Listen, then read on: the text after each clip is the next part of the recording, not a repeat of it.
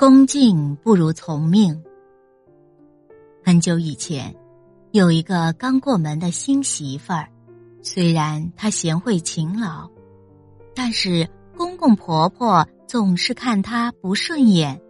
不满意她的所作所为。有一年冬天，婆婆突然要这个儿媳妇儿给她做碗笋汤喝，儿媳妇儿一边答应着，一边就给婆婆做，一会儿功夫就给婆婆做好了，并送到了饭桌上。另一个儿媳妇儿对此感到十分奇怪，问她说：“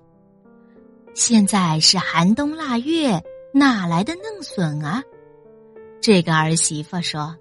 我先答应着，以恭敬顺从来避免婆婆的责骂罢了，确实没有地方能找到嫩笋啊，这是我很早以前就储藏好的笋。”不久，婆婆听到了这番话，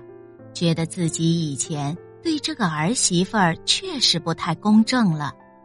于是就改变态度，开始对她怜爱有加。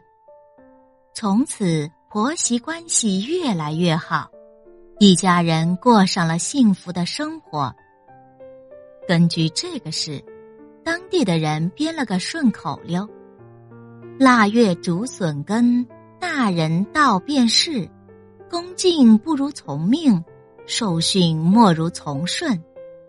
后来前两句被省略，后两句留下来成了谚语，意思是说，对一个人表示恭敬不如顺从他的意思，接受一个人的教训不如顺从他的要求。再后来，恭敬不如从命就成了一个常用成语，表示与其态度谦恭有礼，不如遵从人家的意见，常用作表示接受对方款待或者馈赠时的应酬语。